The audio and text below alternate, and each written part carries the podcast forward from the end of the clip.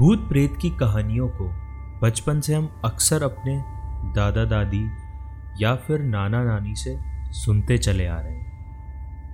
पर रांची के अस्पताल वाले भूत के बारे में दावा किया जाता है कि ये किस्सा नहीं, बल्कि एक सच्चाई है। इसी से समझा जा सकता है कि आज भी शाम होने पर गाँव के बच्चों को अस्पताल वाले भूत से डराकर चुप करा दिया जाता है।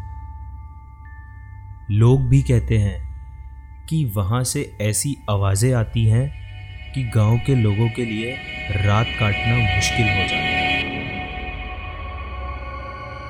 किसी में आज तक हिम्मत नहीं हुई कि वह अस्पताल में जाकर देखे कि करहाने की और खौफनाक आवाज़ें कहाँ से आती हैं।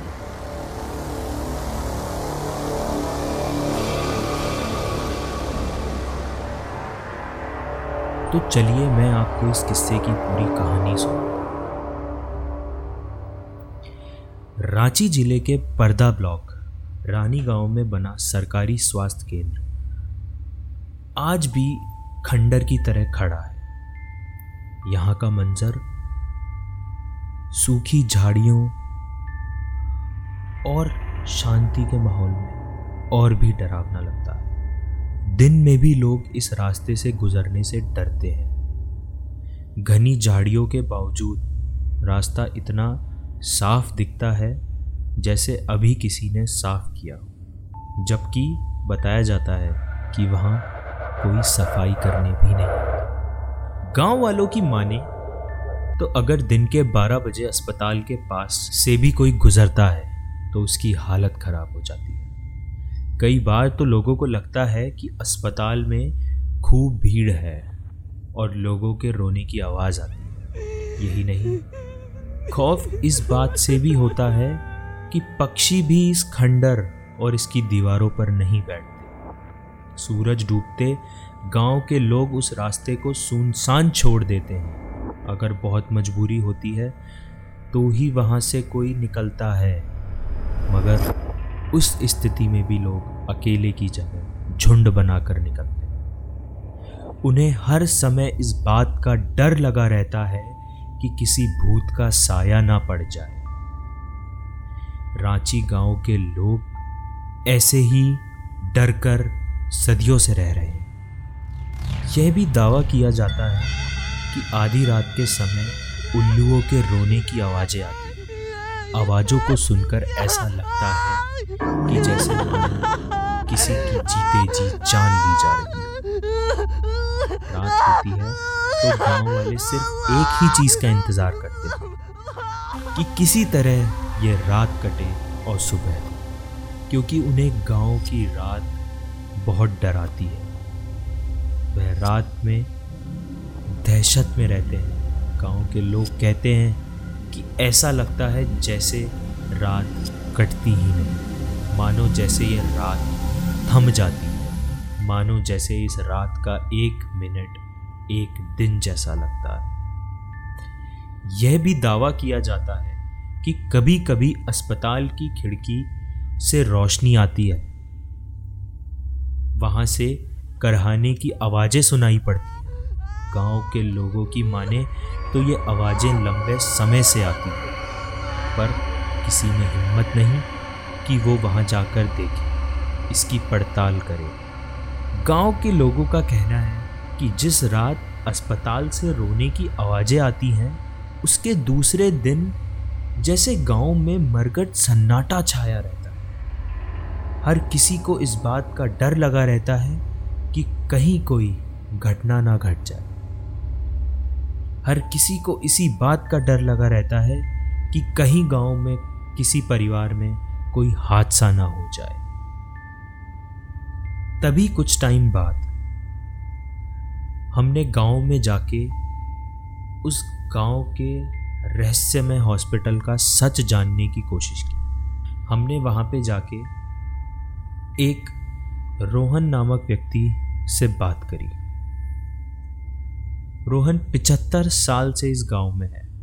रोहन ने बताया कि पिचहत्तर साल पहले इस अस्पताल को ग्रामीण इलाज की सुविधा के लिए बनाया था। पर किसको पता था कि इस अस्पताल में जिंदों का नहीं, मुर्दों का इलाज है? रोहन ने बताया कि बात कुछ तो पुरानी है, जब गाँव में रहने वाले दो पट्टीदारों के बीच आपसी लड़ाई हुई थी। तो एक की मौत इलाज के अभाव में हो गई। पर इसके कुछ दिन बाद गाँव में उन्हें इसी स्थान पर बैठे देखे जाने की बात कही जाने लगी।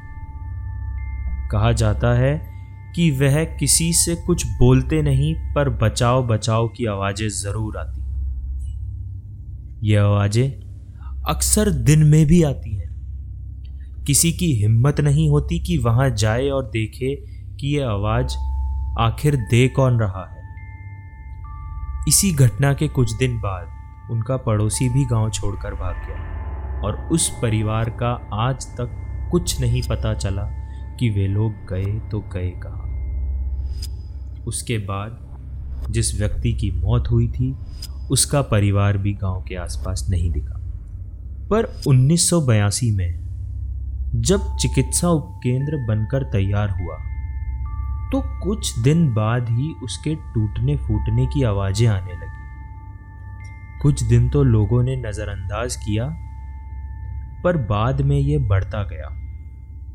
रोहन ने बताया कि जब अस्पताल के डॉक्टर चले जाते थे तो रात में अस्पताल का दरवाज़ा अपने आप खुल जाता। और मानो गहरा सन्नाटा छा। कुछ दिनों तक ऐसा लगा कि लापरवाही में डॉक्टर दरवाज़ा खुला छोड़ जाते। पर थोड़े दिनों बाद जब लोगों को ये घटना सही लगने लगी तो रात के समय तेज रोने की आवाज़ें सुनाई पड़ने लगी। अस्पताल के डॉक्टर भी परेशान हो गए कि ये हो क्या रहा। है इसके बाद से ही अस्पताल बंद पड़ा। है अस्पताल दिखने में नया जैसा लगता है, मगर अंदर सारे मेडिकल उपकरण बेकार पड़े गाँव वालों का दावा है कि इस अस्पताल में इंसानों का नहीं, भूतों का इलाज होता है वैसे भूत और प्रेत की बातों पर विश्वास करना बेहद नामुमकिन है, पर यह कहानी सुन के दिल दहल जाता है। और विश्वास भी होता है कि ये मानूं या ना मानूं। पर जब दादी और नानी की कहानी सुनता था तो लगता था कि कुछ तो है उनकी कहानियों में जो आज भी दिल दहला देता है और डरने पर मजबूर कर देता है। रात का अंधेरा और सुनसान सड़कें आज भी डराती हैं और हम सबको अपनी नानी और दादी की वो कहानियों की याद दिलाती धन्यवाद। आप सुन रहे हैं द हॉरर शो।